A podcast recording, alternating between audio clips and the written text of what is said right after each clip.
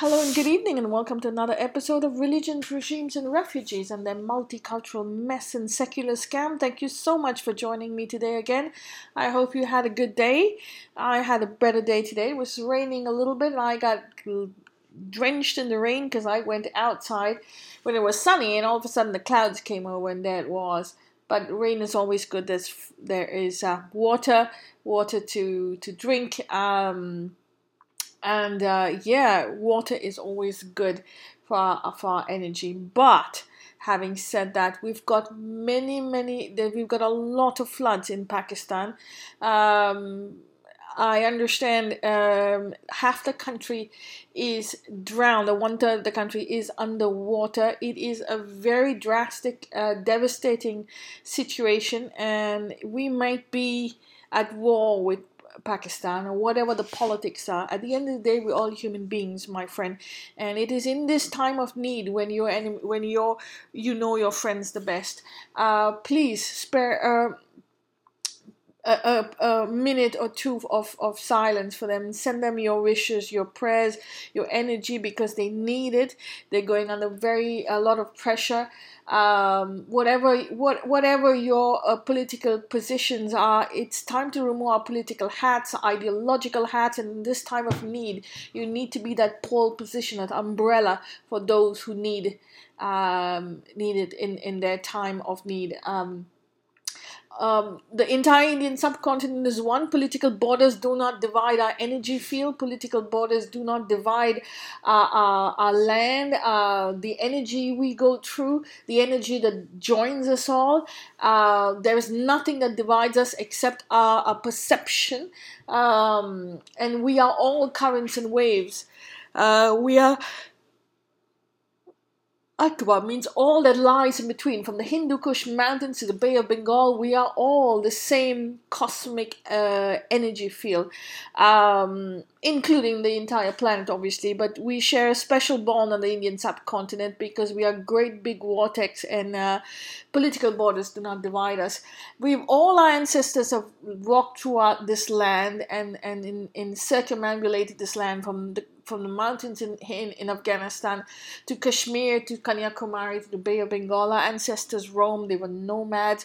Um, from the Saraswati River onward, um, and settled on the Indian subcontinent somewhere up the line, and we've become who we are today. We're descendants of those people who came to this land as refugees, as uh, as as uh, people to get educated, people uh, came for a better life, um, and, and our ancestors, you know, enjoy the fruits and bounties of our land. And my parents too come from Sindh. They came from from from Karachi, uh, and um, yes, after partition they came. Uh, one before partition, one after partition. They came to the Indian side, and so Sindh is a big part of my life. Her her earth, her bounty lives in me. When we had nothing, uh, she gave us everything, and today we are who we are because of my grandparents had a second opportunity in Sindh, and the happenings in Sindh always s- stay within me. Her her earth, her bounty. I will never forget her, and I'm always grateful to her. Uh, today's um, this week has been difficult, to say the least, uh, with the events going on everywhere. But uh, the events happening in Pakistan, Balochistan, uh, Kashmir, uh, Pakistan-occupied Kashmir, Sindh, uh, everywhere, Punjab, it is really hard to see.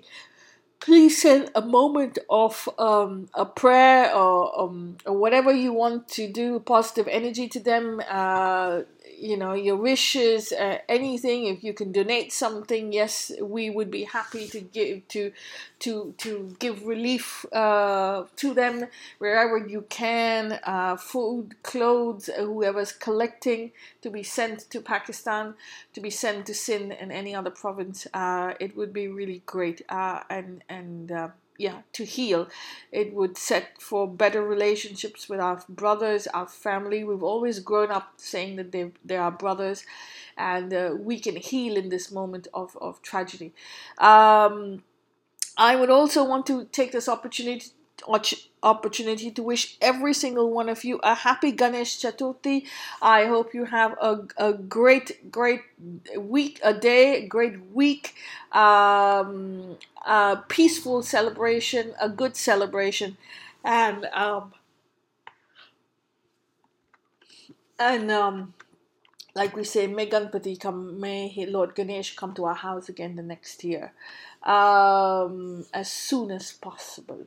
Um, it is a beautiful festival of lights, of color, of of of uh, festive season. It is a, a beautiful festival of joy, of positive energy, and I hope every single one of you are enjoying this festive opportunity. I know it's a, a little bit uh, contradictory to what's going on in Pakistan, but it's we can also celebrate many things in life when we can. It's important to enjoy the celebration. So once again, a happy Ganpati, uh, Ganesh Chaturthi to one and all. I miss it very much. This is one festival I miss. I celebrated it. My father loved it. He always, you know, would, you know, go to these, we would go to these stalls where they had uh, Ganesh. When he came from, uh, when he came um, from Pakistan, from, from Karachi, they had no place to live, um, and um, they ended up in Pune for a little while. Um, and um, yeah, and, and so he grew up uh, uh, with Ganesh Chaturthi, and uh, it was always a, f- a festival that he loved the best. Um, and so he gave that to us. And so this, this is a, a huge meaning for me. I have my little Gan- Ganesh Ganpati in my home. And that is something that I cherish very much. Um, Ganpati, what does he symbolize? Ganpati is the, uh, the deity, uh, that remover, that he is considered the remover of all obstacles. Um,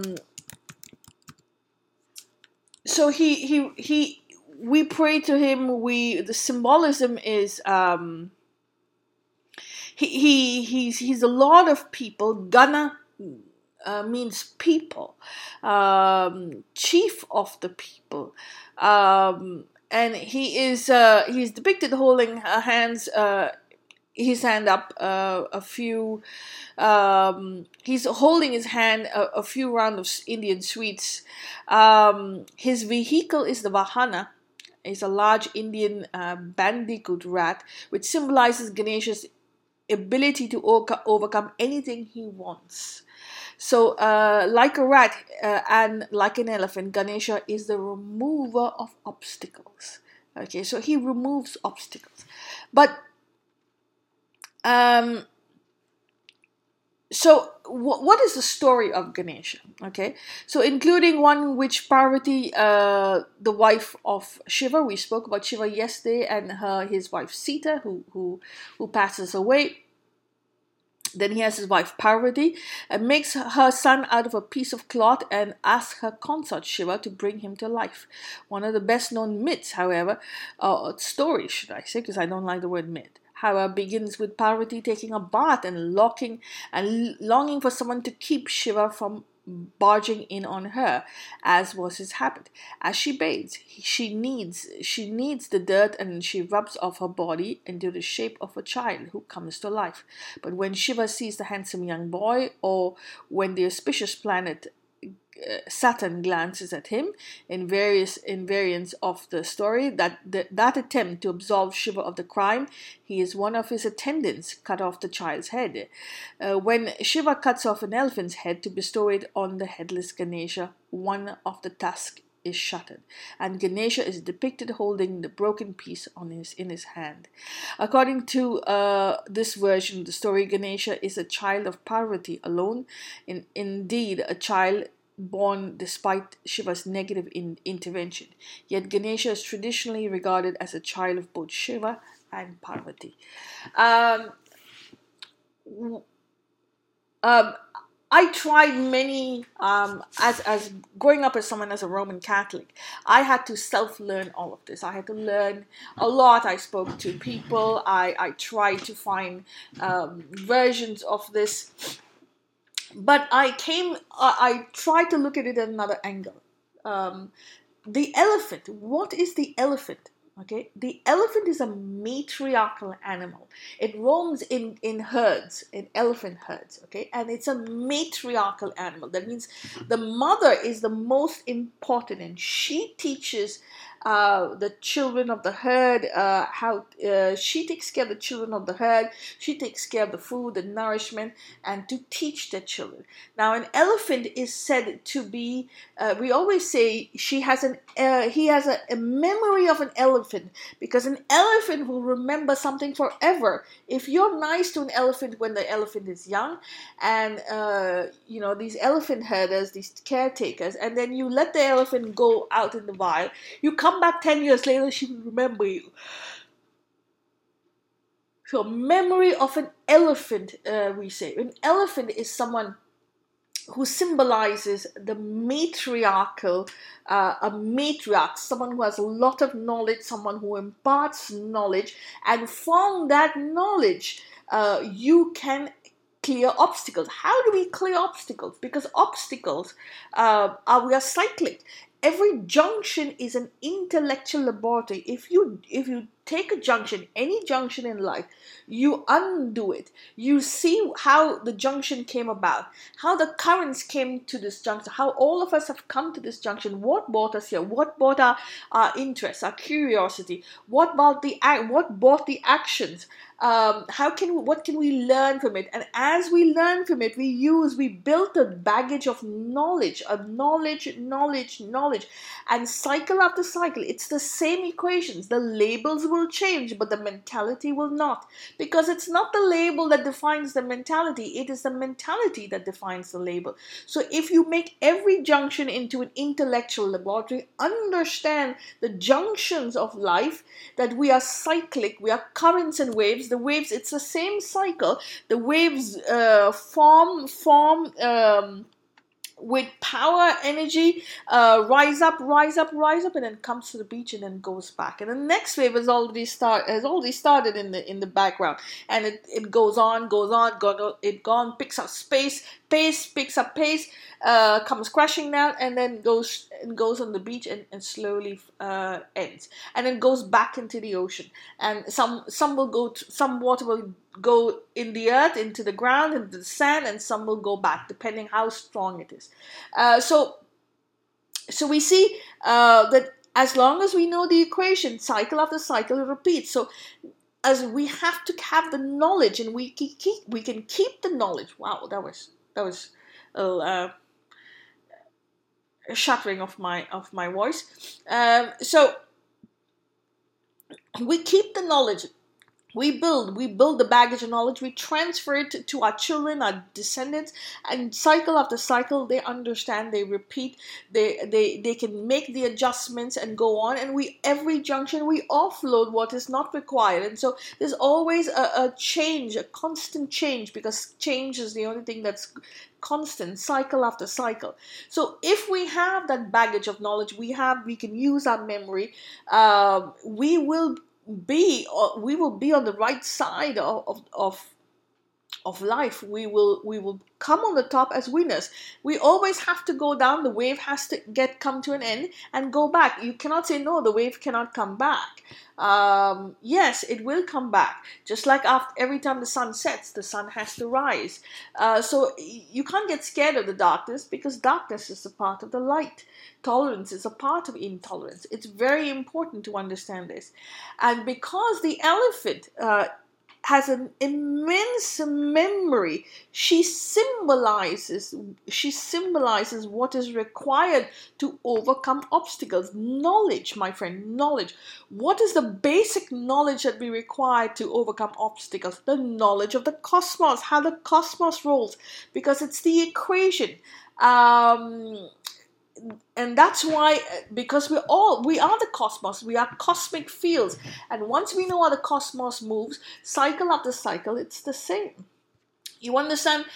Every, to, to, to make, to compose a sentence, you need the grammar. To compose, to compose a civilization, you need the knowledge of the cosmos. You need the science of the cosmos. Once you have the science of the cosmos, you can compose a civilization. Once you have the grammar, you can compose a sentence. Try composing a sentence without the grammar. You cannot. Try composing a civilization without the knowledge of the cycles, the cosmic cycles. You cannot. And, and that is why we need knowledge. And so uh, Ganpati is the... Um, is the... Is the uh, removal of obstacles. How? Through knowledge. Knowledge through memory, knowledge to dialogue, knowledge to perseverance, knowledge to giving, uh, and, and giving this knowledge to the generations to come, herd after herd, tribe after tribe, uh, giving this, making sure that your tribe, your descendants have the knowledge and go on to be better, stronger, empowered.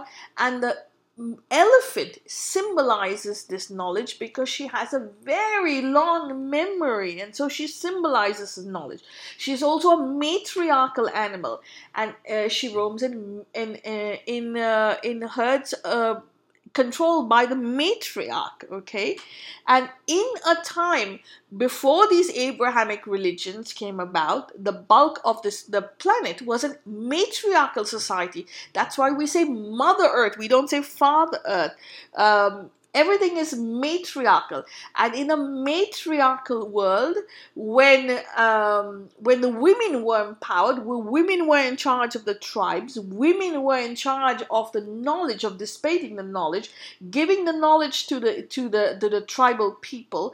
It was the men Men who were secondary, the men who went out on uh, to hunt, the men who went out to gather to sell their goods and services, while they would come home, give the food to the the, the, the women. The women would take care of that. She would do the selling in, in the markets, in the local areas. She was the one who tended to the crops most of the time and worked in the markets and, and, and sold her crop. Um, They were also in charge of the matriarch. They were also in charge of the education of the child, and she was in charge. The women was in charge, uh, and was a matriarchal society. The symbolism of the matriarch being in charge of society, of everything that was important, including the education, and giving this education to the next generation so that the descendants could form their own tribes, was most important. And that's why you have, in my opinion, you have Ganesha uh, with the elephant head, because she symbolized, this story comes from the time when the planet was matriarchal, uh, and the women was in charge, and similarly the the the elephant, the Ganpati, the elephant headed Ganpati, uh, is is is a matriarchal animal, and the women was in charge of this space, giving knowledge. And so, uh, so is the elephant, the the matriarchal elephant, and and by knowledge you can overcome obstacles. That is the most important thing for Ganesh Chaturthi to remember. So I hope that you can understand where where this is coming from. I hope you can un- understand the science behind this. It's very important. Share this with your friends, your families, your groups, your neighborhood groups, uh, your social media groups, uh, your friends at school, college, work. Uh, speak to your, um, and if you want to talk about this and bring people to the table to understand this concept, different points of view, uh, speak to your elected politicians, send them an email that you would love to talk about the science behind behind uh, Ganesh Chaturthi, and I hope they can use this as a junction to talk about uh, Ganesh Chaturthi, how it means scientifically, um, a matriarch, uh, the matriarch behind it, the knowledge behind it, how we can use every junction in life to be make an be an intellectual laboratory, uh, and and learn from this. Remove the labels, look under the labels, the science behind it, the junctions, the three sixty uh, degrees of every junction. What can we bring to the table? What can we learn? And and and we will be a better society. We will heal. Uh, the knowledge, the discussion, the dialogue, the externalization of our our voice always leads to healing, my friend. Externalize, externalize, externalize. By by by talking, discussing, enabling uh, your voice, by singing. Singing is a good way uh, of externalizing your voice. By writing, uh, that is uh, a very, very good way of externalizing and healing. Uh, and so at this day... Um, Uh, on this day of Ganesh Chaturthi, I wish all of you a happy Ganesh uh, uh, Ganpati uh, festival. Uh, I hope you understand the science behind it, the, the deity that symbolizes the remover of obstacles, and we go from there. Um, as uh, we have mentioned, uh, every junction in life is an intellectual laboratory. I was going to talk about something else today, something that uh, another aspect of love jihad case that happened in in uh, in in um, in India, but I thought we'll do something uh, else. Okay, uh, because we also started, uh, I will talk about that tomorrow, we also started with the Pakistani floods, and, and something, the Pakistani floods, and something that caught my eye, very important. Like I said, there's always something to learn at a junction. What can we learn? What can we improve? This particular um, video on YouTube, I've posted it on my Facebook page, Religions, Regimes and Refugees, uh, and it just caught my eye and I was stunned. Uh, she was right, because I know other groups do this. I found a video on T C M uh, Originals. It's a Pakistani uh, channel that that talks about, uh, you know, the, that literally talks about, um, you know, other things that mainstream uh, media don't talk about. Uh, in, they develop and deliver engaging content which empowers impassioned voices and impacts social change. Um, and it's called T C M Originals, okay? On that, during the floods, they, uh, on the, today, I think earlier today, um, had um, a video then, I hope you can take a look at it. These girls, it, it says, the title says, these girls are providing menstrual relief to flood victims in Pakistan. Okay, so that means we've got thirty-three million people displaced, one third of the country below water. It is unbelievable, my friends. Uh, it is a sad story in that half these refugees are women. Okay, now Pakistan already doesn't have money. They are poor. They don't have money. Um, and they definitely do not have any sanitary napkins. Can you believe that? There is no sanitary napkins. There's no food. What do these women do? They said some people use leaves. Some people just let the blood flow. Um, and these two girls, there are two girls in, in, in, uh, in this video. One is called Tabasum, I think, and one is, uh, um, I can't get their names now. I, I have it here. Um, it is surreal. I think her name is um, Tabasum and Manso. Uh, but it is sad. So these two college students, they say, have uh, are collecting funds or, uh, and making themselves uh, sanitary napkin kits with one underwear and some sanitary napkins and giving it to women. No one wants to help them in Pakistan. Not even the medical people, because the medical people are saying, uh, said that, oh, we only want, we are there for awareness. And these two girls are saying that half the country's on the floods and you want to do awareness. This is time to act, not the awareness. Awareness is over. We need to act, but no one wants to help them. Um... There are other institutions, other charity organizations that do not want to help. Um, um, they are ashamed, because in Pakistan uh, and in Islam, um, in in reality, I'm not talking maybe... Uh, some people are not in, in their literature. Some people say it's in the literature. Some people say it's not in the literature. Okay. Um, it depends on who you talk to. But what I'm trying to say is, in reality, on the ground, menstruals is a shame. Absolute shame. Even in India, even when I was growing up, having my menstruals was a shame. Uh, I know that I was ashamed of my menstruals. I can tell you. And this, this hit home big time. That's why I'm talking about it, my friends. Uh, I'm literally crying right here, right now. I'm trying to hold myself. Uh, and in Pakistan, uh, having menstruals, or in any Abrahamic concept, having menstruals is considered filthy. You are filthy. You are not clean. You are uh, degraded. Um, in Pakistan, this is really big, really, really, really big. Um, and no one wants to help because no one wants to talk about it. This is considered filthy. It's considered a shame. Uh, but these girls remembered from twenty ten, the floods in twenty ten, how they were devastated, and they realized that this is a problem again. So they have uh, come together to help whatever they can, provide kits which are making themselves. Uh, I can't believe their strength, these two girls. My hat's off to them. Uh, one hundred twenty dollars each, rupees each kit costs. Two students are providing sanitary napkins to flood victims in Pakistan. However, they are receiving backlash by people terming it as unnecessary. And so they start the video by saying, just because there are floods doesn't mean your period stops. Your menstruation stops. It doesn't. It still continues. What are you going to do? Is it unnecessary for these women, or do we need this help? Um, we know what happens in India too. Very, very important. Um, and, and we have the same problem. So that's why I'm talking about this, because this is a situation where if we make this into an intellectual laboratory, we can learn a lot from this. We can learn a lot from these people who help, uh, organizations who help these women at the time of need, uh, and, and my hat's off to them. So they're receiving backlash from their own family, from their friends, from their neighbors, from people around saying, how can you do this? You're bringing shame on us. But they are still at it. one hundred twenty rupees is a big thing for Pakistani uh, people. And also that they are students, my dear friends. But they're trying to do their best to help uh, flood victims, women, with uh, menstrual kits, uh, sanitary napkin kits, to help them in this time of need.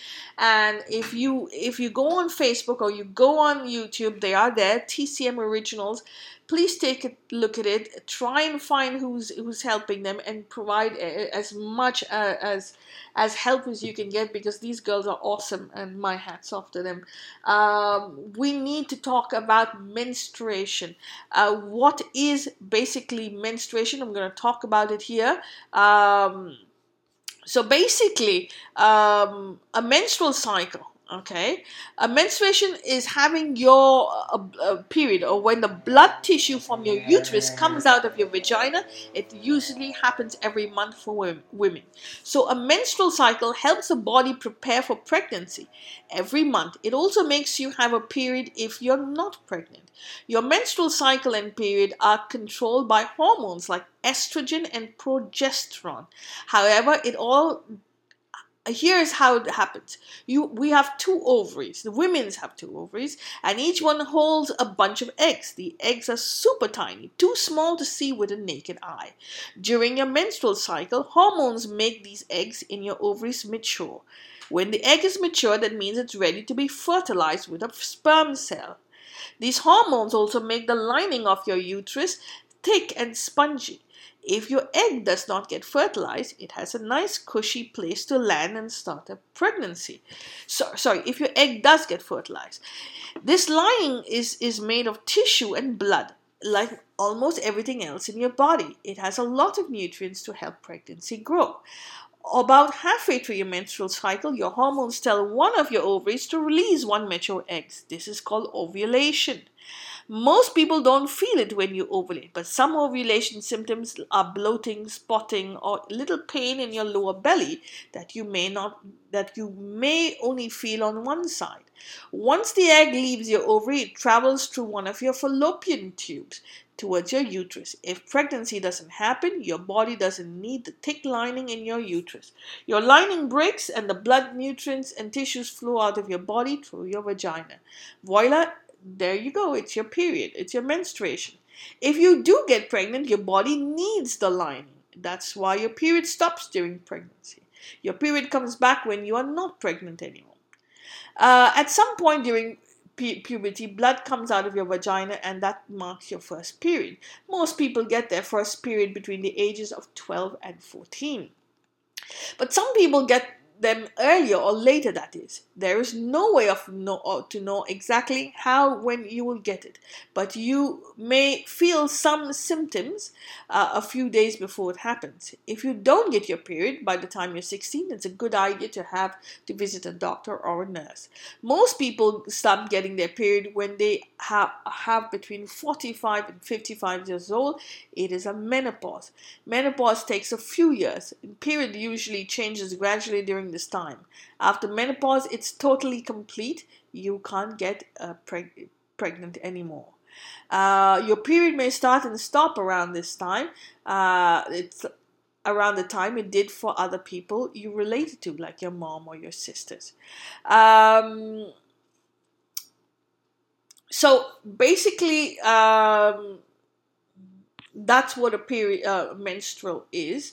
Now, uh, we know that menstruation is a shame in our countries. But where does this come from, my friends? Like everything else, uh, it comes from Abrahamic groups. Shame is an Abrahamic concept. Very important to understand this. Shame is an Abrahamic concept, okay? It existed in pre-Abrahamic societies for power. When anyone is ignorant and when they sub, sub, sub make you subservient to them, they they um, they want to make you, they want to degrade you, make you small, chastise you. They they want you to remain a, a victim or a slave. They they make you ashamed. They give you this concept of shame or guilt. Uh, very, very often. It, it happens in power. When someone wants power, this is a symptom of power. Okay? But Abrahamic groups are about power, and this power uh, is institutionalized as God, the God of Abraham. Okay? And because we have been occupied by Abrahamic groups for at least uh, thirteen hundred years now, We this mentality has become Abrahamic. Very important to understand. We may be a Vedic country, but we are Abrahamic mentality because we've been occupied by Abrahamic groups and their mentality for thirteen hundred years. Before that, did it affect us? Yes. And I'll tell you why. You have to understand, people don't realize that we've been poor in this last sixty years, and the only thing the generations know now is poverty. But there was a time until uh, two hundred years ago, that uh, three hundred years ago, the Indian subcontinent was a very rich land, very, very, very, very rich. Um, and so she's a land of refugees, my friend. People from all over the sub from the world would come here, not only to trade, not only to to uh, to invade. And they came also as refugees. Uh, most of our ancestors are came to this con- this land as refugees. The very same way we go to India, to the United States, we go to Canada, we go around the world. The reason why we come here, it, until until about two hundred, three hundred years ago, uh, people came to the Indian subcontinent, even when Islam was so high, because Islam is Islam were, were individual uh, kingdoms, but they were all on land that was arid. What can you do except slaves? Buy and sell slaves. Uh, there's not much you can do. She, they didn't have any knowledge. Their knowledge is madrasa education, what you get in your in, in your hadith and your tafsir, and that is education to them. Uh, they, they, whatever civil science existed in that time, or the self-civilizations before that, they translated, made it their own, and continued that. Because it's the same people, the labels change, but the mentality will not. So the uh, science that existed pre-Islamic time was, was translated, made into Islamic science, and, and then taught to people, but it was only for the elite. By the time Islam takes hold, pretty much it went down the drain for most people, except the elite. And what can you buy and sell? They they, they didn't really do much, uh, especially on the Indian subcontinent. They can't. You're living in an arid desert land, uh, North Africa. You're living in an arid desert land. There's not much. There's not much education. Um, however, on the Indian subcontinent, there was knowledge. There was water. There was agriculture. It's an agrarian society. The moment there's water, there's land. Uh, we know that there is also. Um, food, and there's food you can buy and sell. You can sell uh, for gold, money, power, jewels, constant abundance of food. I mean, you look at India today, we're self-sufficient mostly in food and and uh, in in ra- uh, grain and rice. So it's telling you something. Can you imagine in those days how much uh, we were self-sufficient? Also, they needed a lot of laborers. Now we've become one point four billion, but until nineteen thirty, nineteen forty-seven, we were thirty-three, uh, three hundred thirty-three million. The subcontinent was three hundred ninety-five million. Uh, and we were much less about one hundred fifty years before that. Uh, so you needed people to work aggregate societies. There were no machines. So how do you get people to work? Uh, how do you get men and women to work? So they come, they they come from different lands as refugees, and they would come to work on the Indian subcontinent because the Indian subcontinent had work non-stop, being an aggregate land. We came from we came as refugees from all over the planet, and we settled here, and we're grateful to the Indian subcontinent. But just like you have people going to Europe and people going to Americas now. Having said that, Uh, the, the the areas around the Indian subcontinent are where the refugees come from the most, okay? Especially if they're arid desert. If the arid desert and there's not much to buy and sell, you're always on the on the go. Yes, absolutely, they're going to leave and they're going to come. So a lot of us have our, our nomadic, our ancestors were nomadic people. Remember, there were only nomads until one hundred fifty, two hundred years ago. You know, a uh, lot, not only nomads, but the bulk of our civilization has been nomadic, and slowly, slowly, slowly started becoming, um, uh, you know, um, resident, uh, settling down on land. But even then, uh, there was more nomadic people, more uh, tribes uh, moving around uh, than than before. And especially in the Arabian desert, nomadic people existed throughout time. Um, Africa, it's the same thing. They they they move with the seasons. They move with um, they move with uh, the crop cycle, uh, depending on the crops where they can grow easily. Um, many reasons, but we were nomadic people, um, and nomads would come to the Indian subcontinent. Now, there's a lot of uh, war and trauma in the Middle East, and it still goes on till today. So, yes, absolutely. Um, People would flee this land to come to the Indian subcontinent. Now, when you come to a land, okay, you're not going to change tomorrow, my dear friends. You may change your label. You may be disgusted with what you left behind. Like today, uh, I'm from North America, uh, but my mentality hasn't changed much.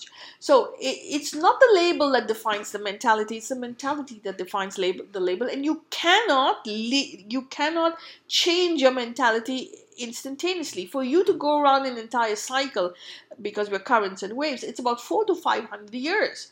So four to five hundred years it takes you to change your mentality, to knowledge, to generation, experience, to living on the land, to working the land, to gaining the experience, transferring to the next generation.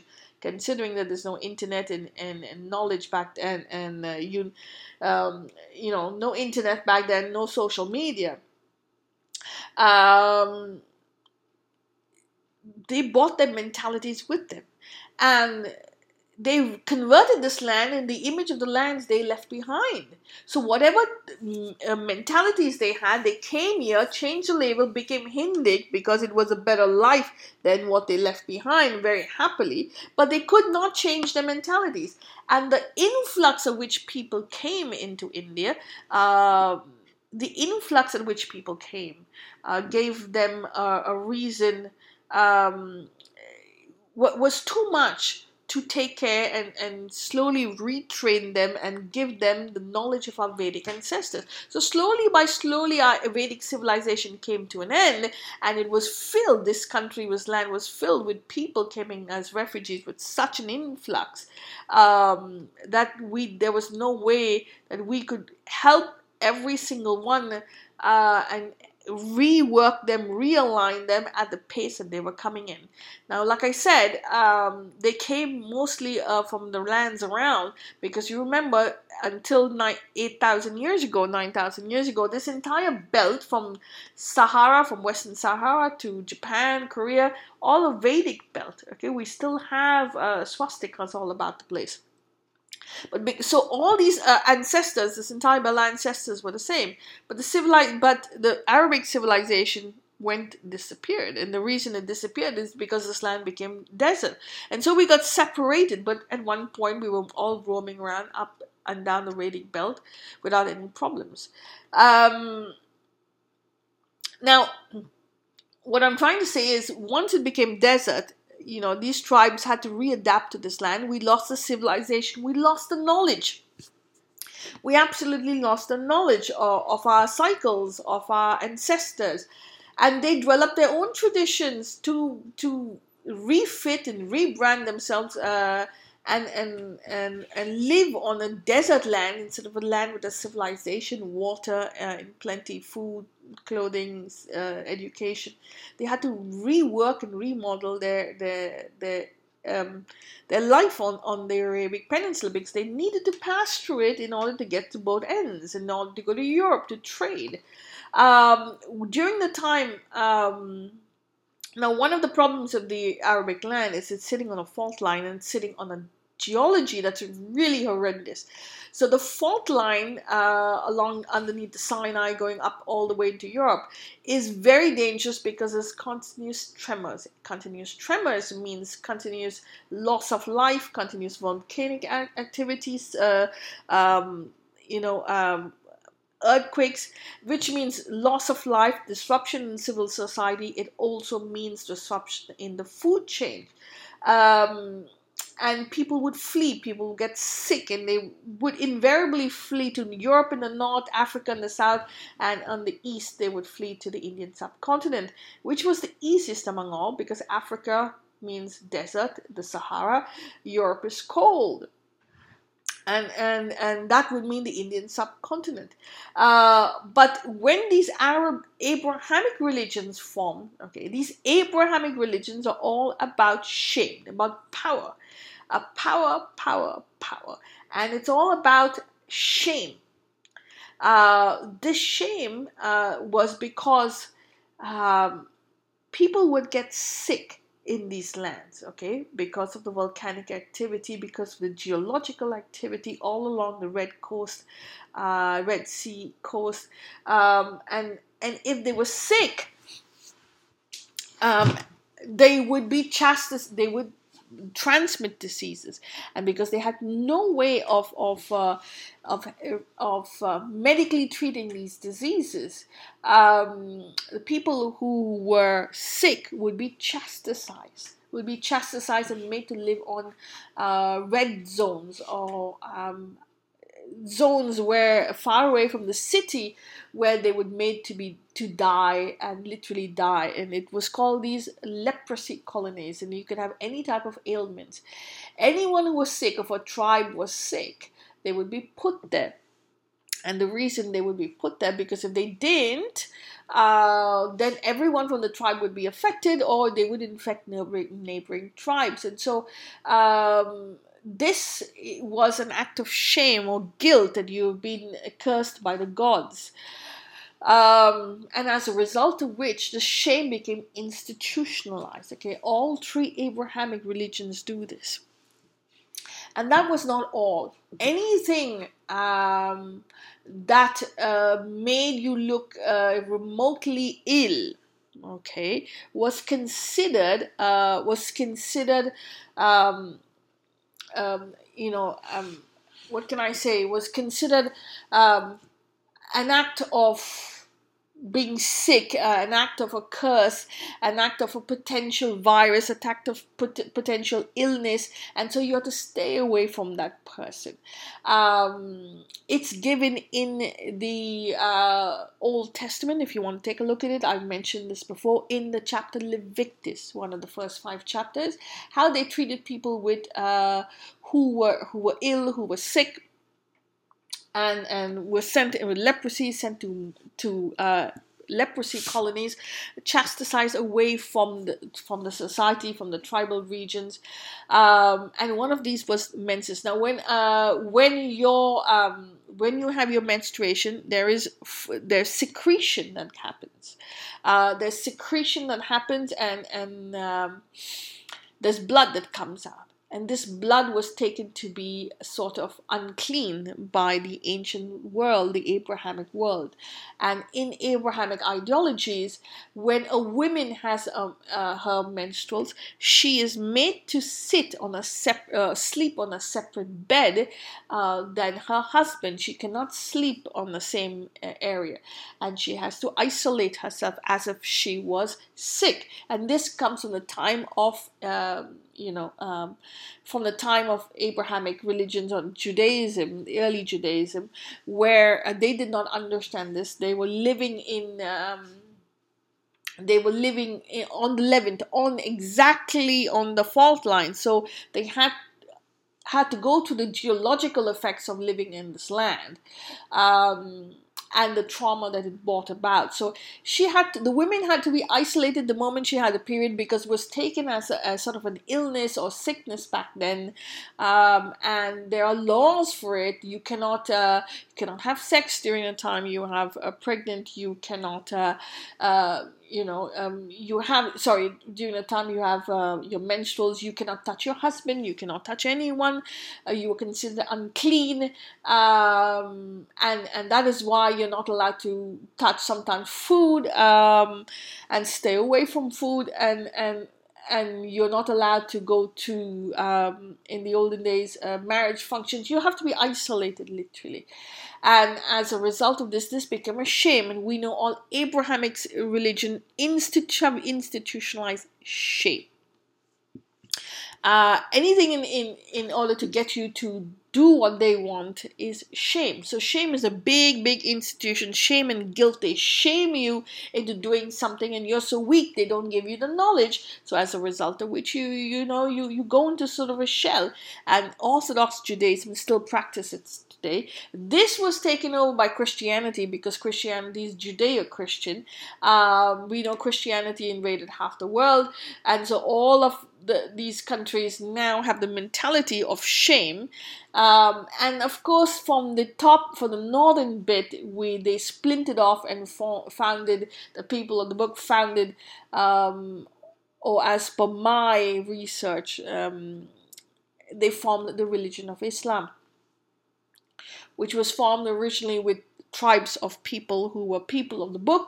They formed a, a junction at Medina, and then afterwards went on to form the religion of Islam um, with the Prophet Muhammad, um, after what they call as, um, you know, they signed the Constitution of Medina, so to speak. Um, so this became Islamic, my dear friend. And we know Islam occupied the Indian subcontinent uh, for a very long time, from seven eleven in parts, in different parts, uh, different time periods. And as a result of this, uh, you know, we are now, um, we are now very, very uh, a country of shame, a land of shame.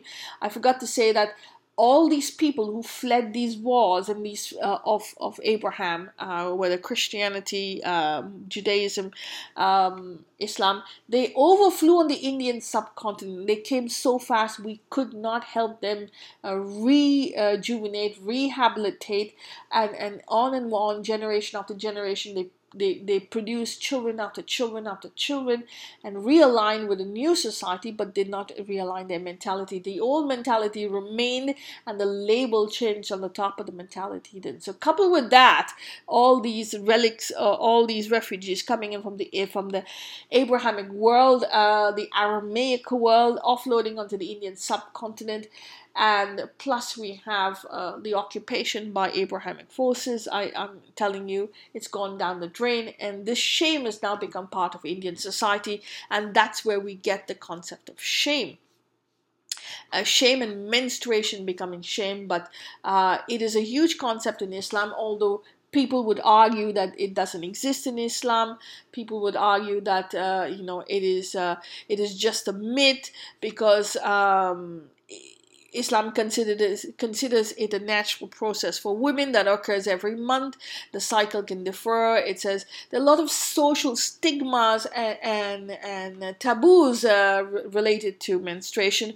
Uh, however, it's not uh, something to be ashamed of. Now, uh, you have Islamic sites uh, and, and websites trying to portray it as uh, it's not a shame. But we do know that Islam uh, in on the ground does portray it as a shameful act, or should I say something that is unclean. I'm Muslim after Muslim I know uh, says, oh, we are unclean, we cannot go into the mosque, we can't say our prayers. So uh, for Islam, periods, uh, they say, are dirty, and uh, Allah has ordained the time of the month, uh, but there are times but uh, when you have your periods, uh, you cannot have intercourse, you cannot divorce, you cannot say prayers, uh, prayers are forbidden, and you cannot pray till you get purified, you can resume your prayers. So the very fact that you have to get purified to say your prayers again tells you that you are unclean. Why would God make a period for you and say that you need it's un, you, you're unpure, and then all of, now you get un,